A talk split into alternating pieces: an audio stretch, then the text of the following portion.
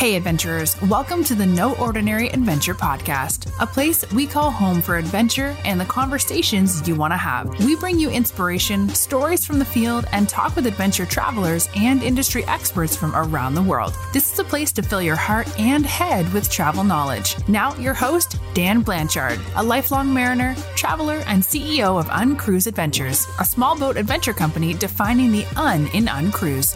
Let's get started.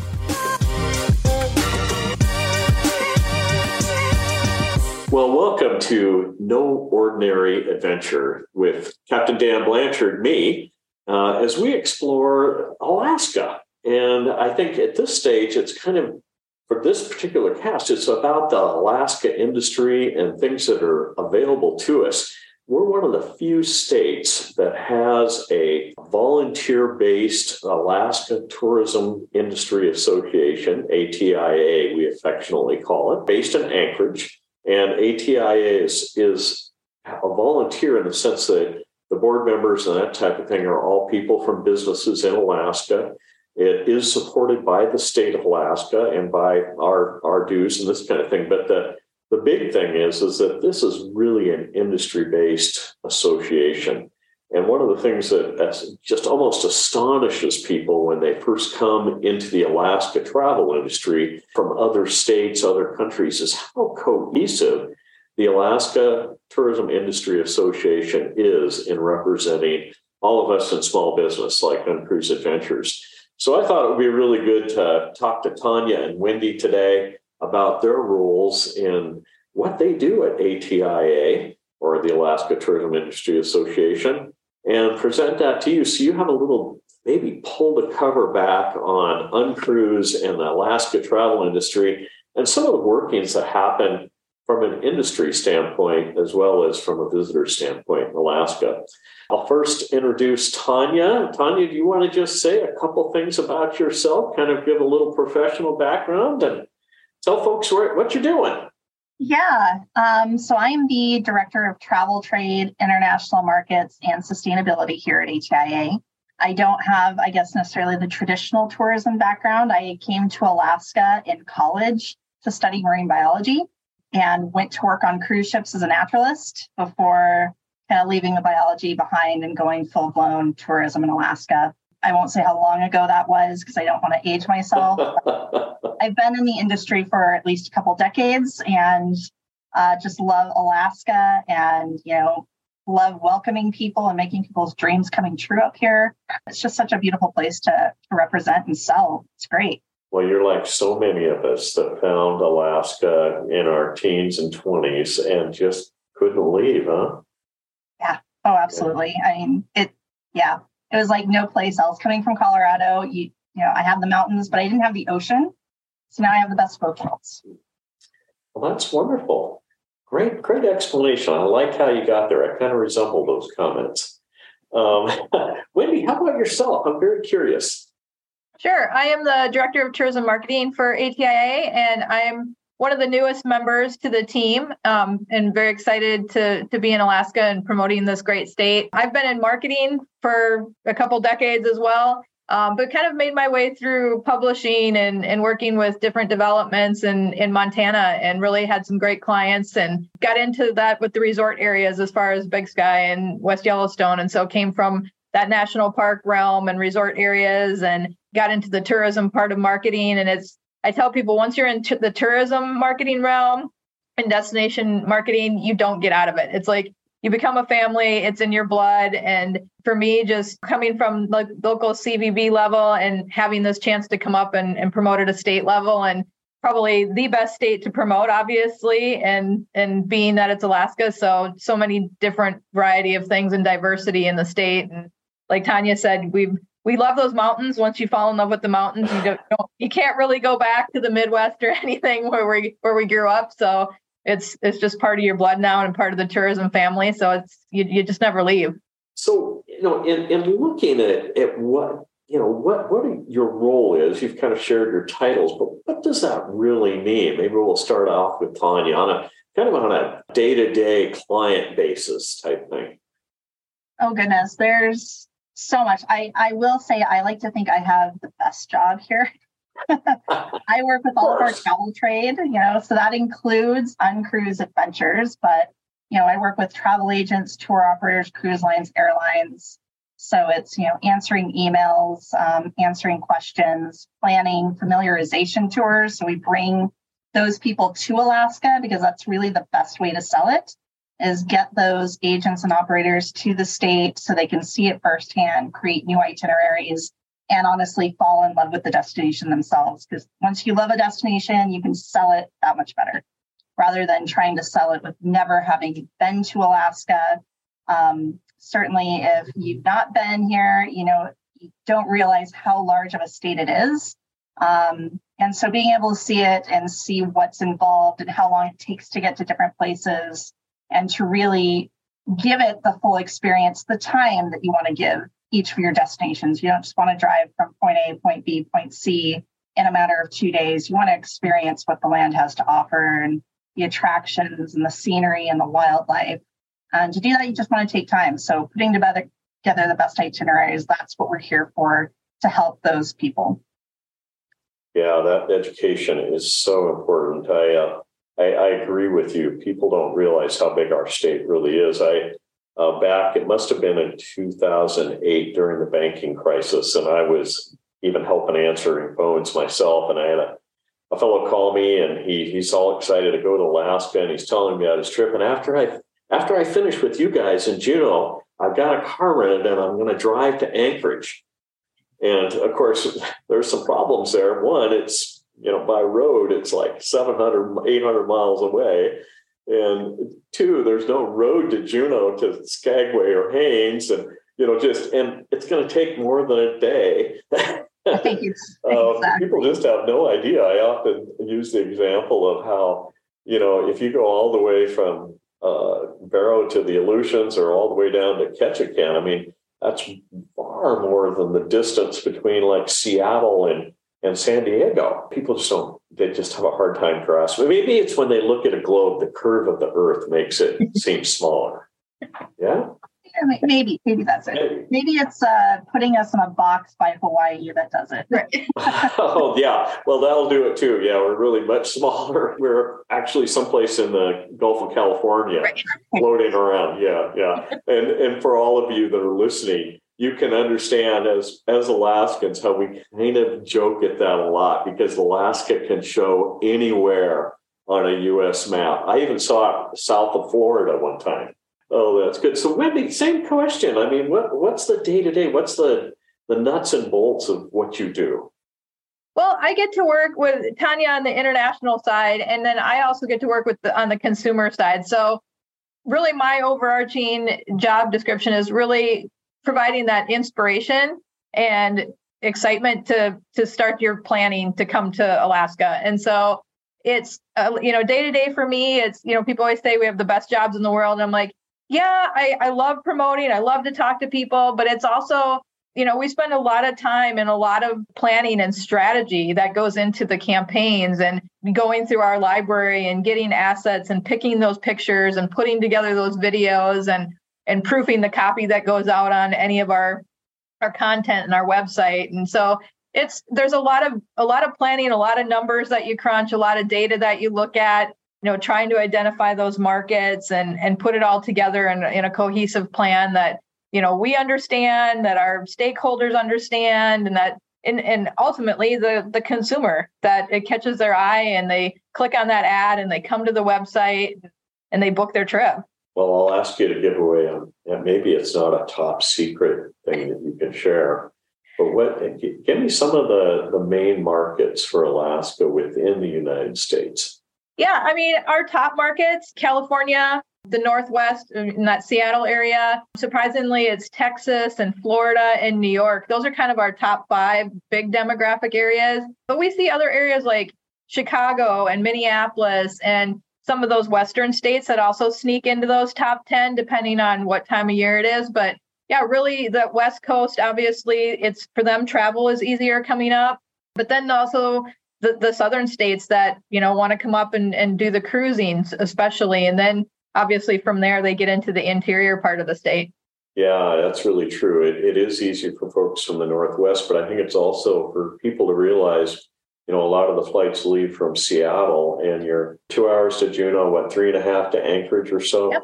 I Yep. mean, it's it's surprising in air miles how quickly you get there. It's not like going to Right. Europe or something like that. And and you're not changing time zones, thank goodness. Right. In a big way, you know, just Right. a little bit. Yeah. Yeah. I'll toss a question out to both of you. What is both the hardest challenge that you've had to overcome, you know, in your life personally and professionally?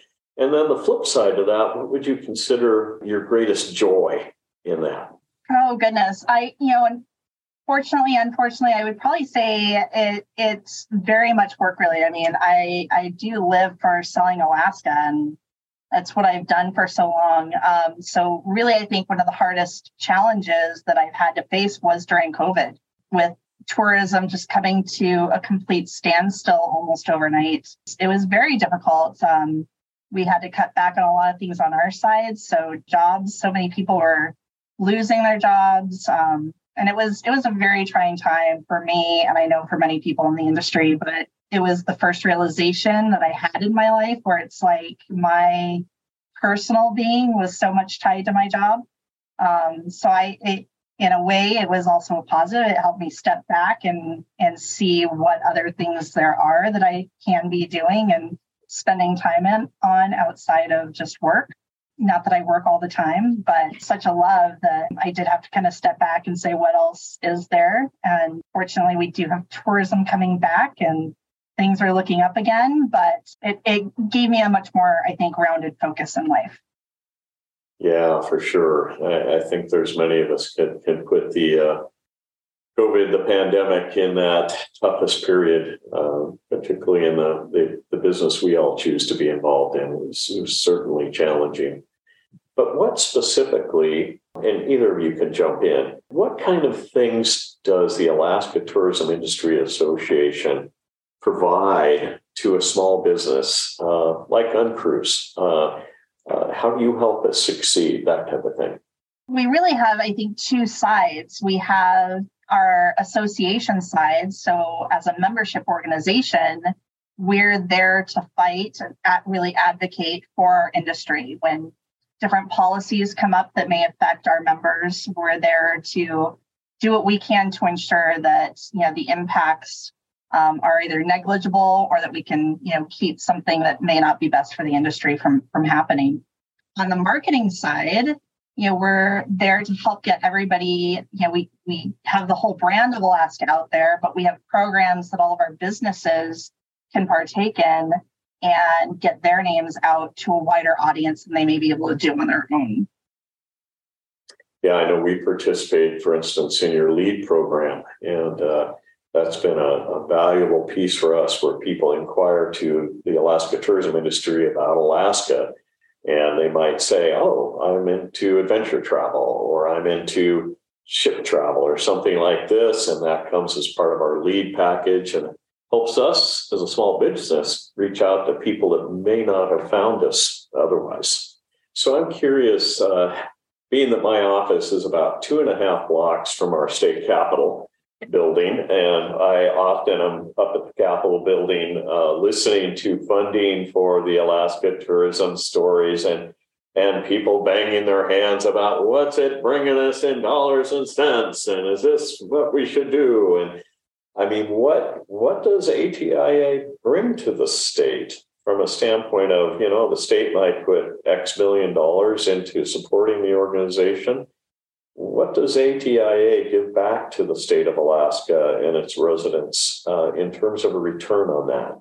You, you know, we've looked at travel planners where we invest that, and for like every dollar spent in that, we're seeing 300 plus dollars in return on those, increasing the visitors to the state. But not only that, it's bringing in the right visitors that are spending time here and spending money here, um, which just then increases those the base income for communities that they're able to do so much with in reinvesting in infrastructure and being good stewards of our resources and getting that messaging out there. It's education to the consumer as well. So really it's, you know, you look at dollars and cents and it's also the jobs that we're creating and coming back, you know, I think probably this year, hopefully we're going to hit back that 2019 number and really you know those are sustainable jobs that that people can have year round or introduces people to the state of alaska and like you said we come and we never leave so that's true now i, I can't recall in 2019 because i think we have to look back and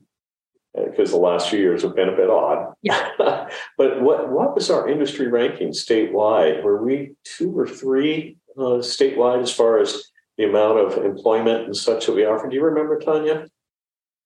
I want to say we were third. Yeah. Yeah. Yeah. Yeah. And of course, oil and gas is right over the top because of the North Slope. Yeah. Yeah. And I, I think in, in different parts of Alaska, tourism is the economic driver. Yep for yeah. sure. For instance, uh, you know, we uh, here in Juneau we have almost no oil influence uh, directly, but in Anchorage you have a lot of oil businesses based in in Anchorage, so it's a little bit different depending on which community you're in. Tourism overall is a huge, huge factor and becomes more and more important to the small communities, quite frankly. And and for those of you not who don't really realize how small Alaska is, we have a population of, you know, plus or minus a few thousand, around 750,000, 742 in any given year in our big city. What are you guys up to in Anchorage now?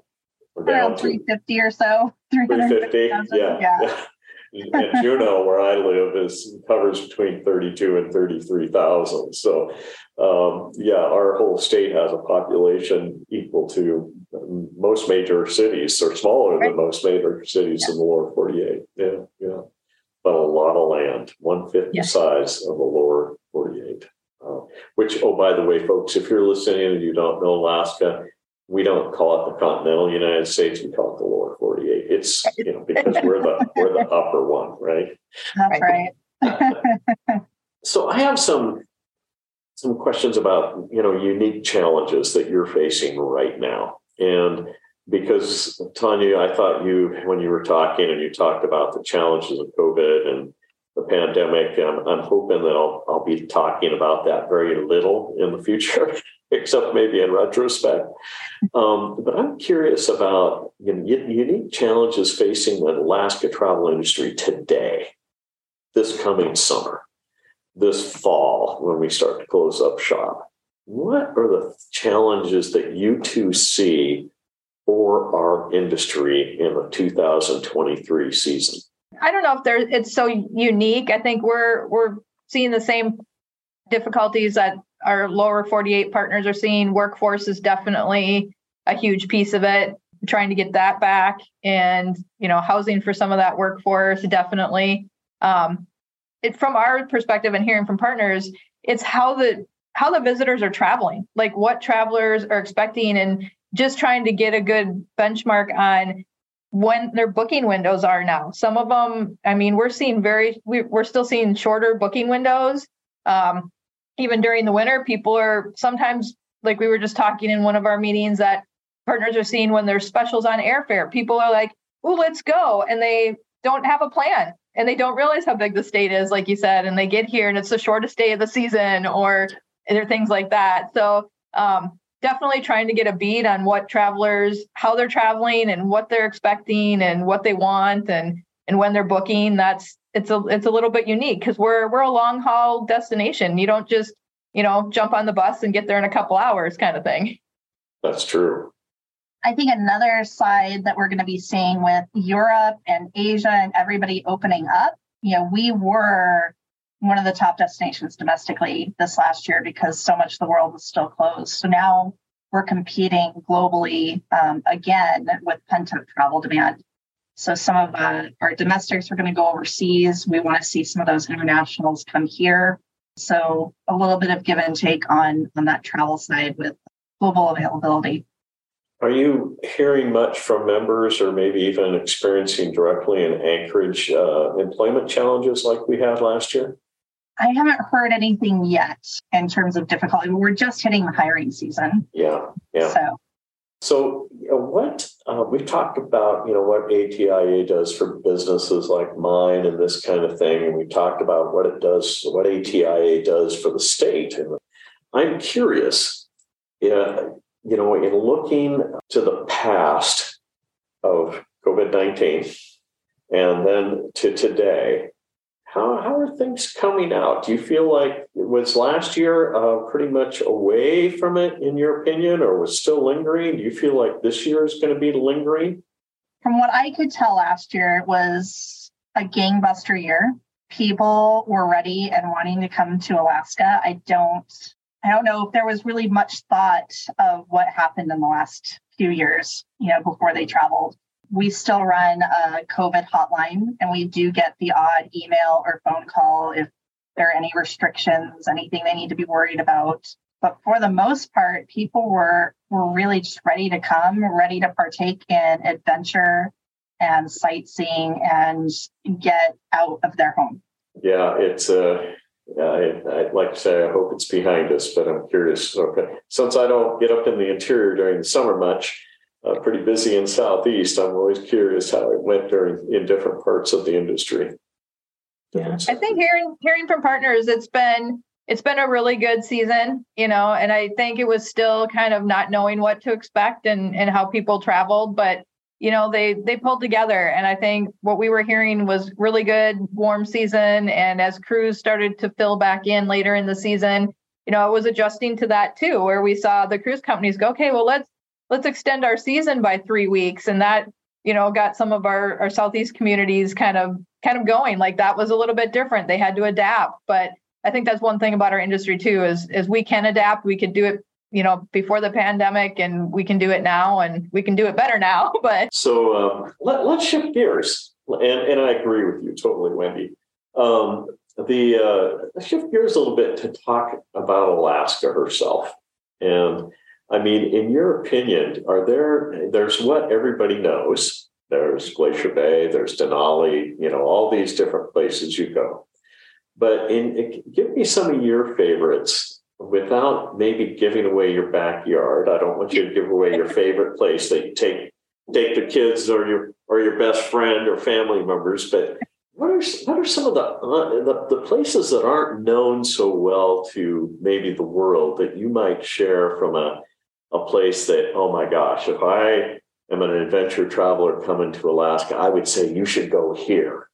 You know, I would for me that's I love Wrangell St. Elias National Park. It is it's it's just a phenomenal location. It is wilderness Alaska. It is the road less traveled. The sightseeing is great. The the activities there are great. The history is incredible. Um, it's just a great great location. That is, and a little harder to get to if you're it you're is. not a local. I think if I'm not mistaken, isn't Wrangell St. Elias the largest national park in the system? and perhaps in the world. Yeah. And yep, it is. And and part of UNESCO World Heritage Site with you know Kluane, Tatshenshini, and Glacier Bay together. Yes, that's right. It's uh, you actually connect all those together. It's the I think the largest biopreserve on the planet. It next, is. Right along with the one in Africa. I think. Yeah, amazing.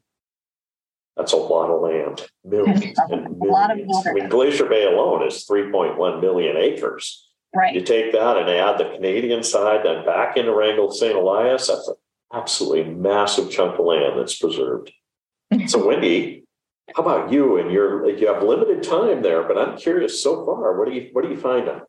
You know, just in our little area, there's over 35 lakes to get into and fish, and so you know, snowmobiling into those. We're we're into the winter sport, so snow machining and ice fishing and all of that. So we've been able to explore a little bit of that. And there's like I tell people, there's waterfalls are popular. There's some great ones that are fairly easy to hike into. Um, Alaska, we love our dogs, obviously, by the newest video that's gone viral on Skagway.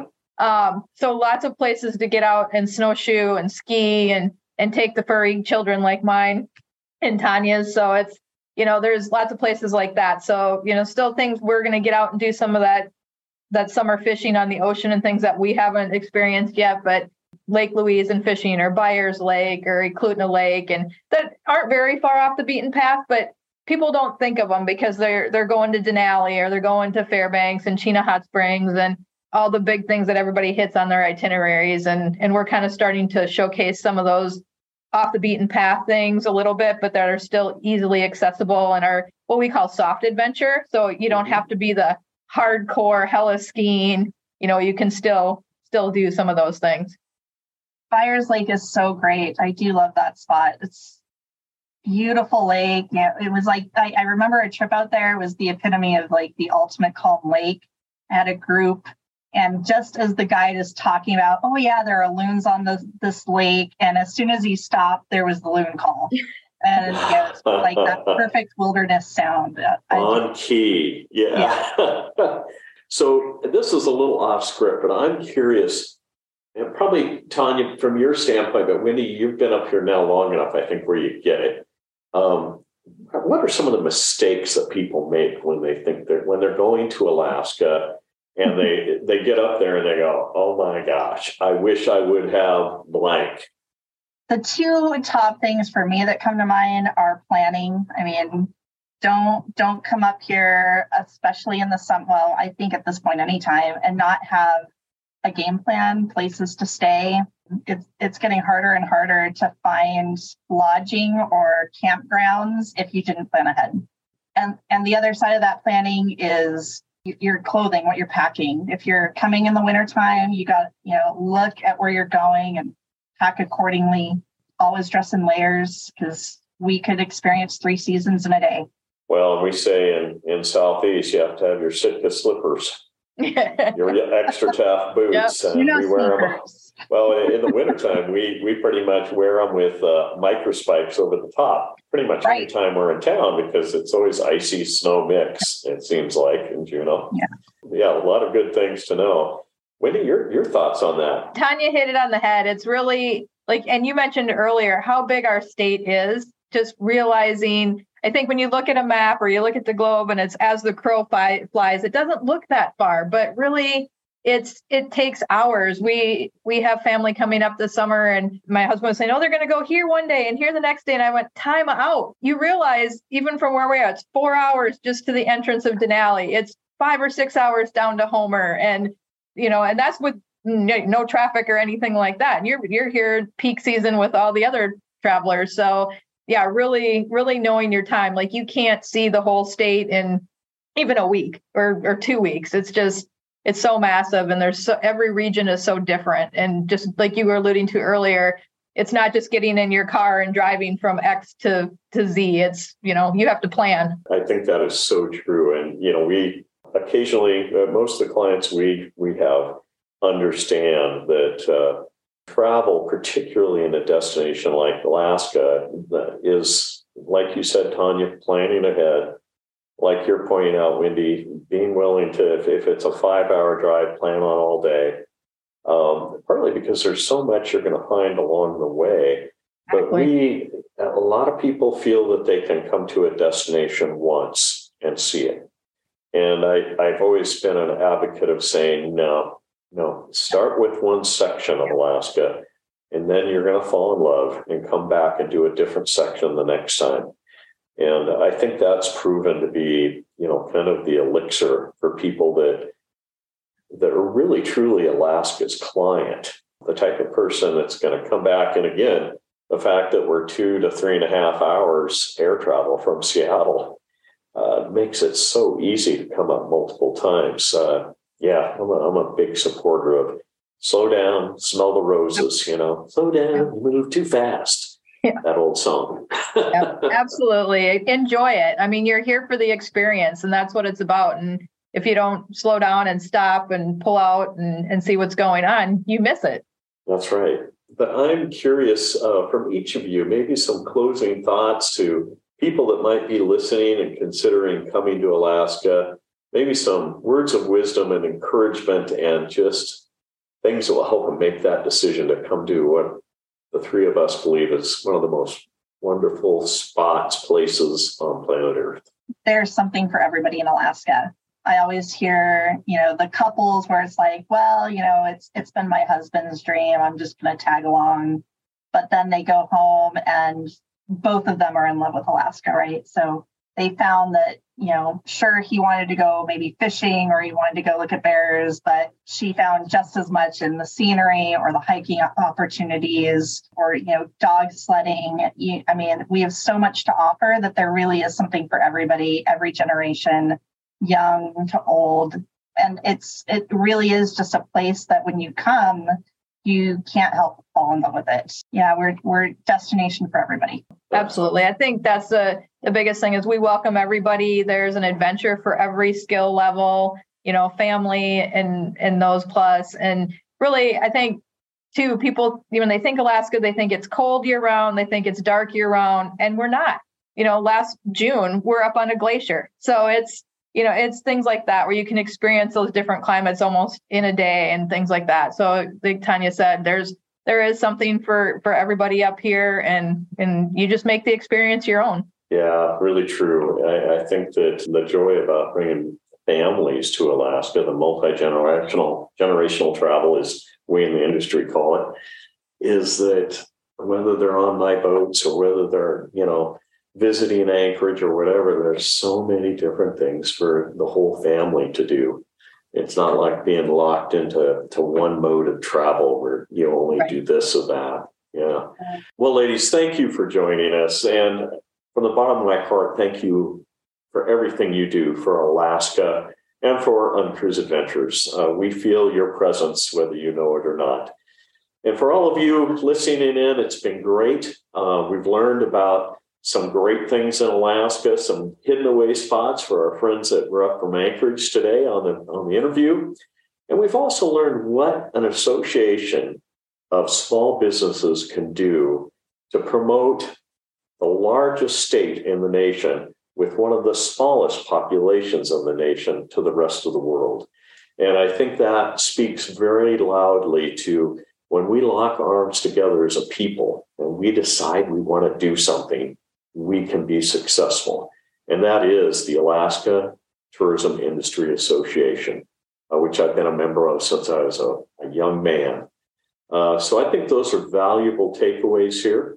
I also think uh, big valuable takeaways is, you know, do Alaska slow, travel slow, embed yourself when you can in an area, region of, of Alaska.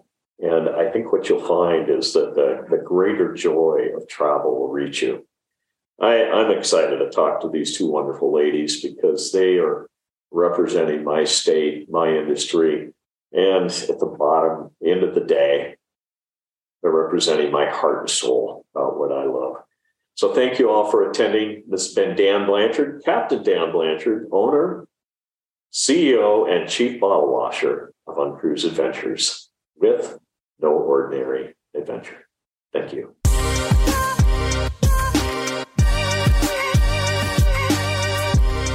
Thanks for listening to No Ordinary Adventure, sharing locally harvested stories about adventure. Be sure to subscribe, leave a review, tell a friend, and help spread the word. We are a community of nature lovers, intrepid travelers, and outdoor adventurers, mostly from the comfort of a small boat, and we want to spread our love of this fascinating planet. That's it for this episode. Now get outside.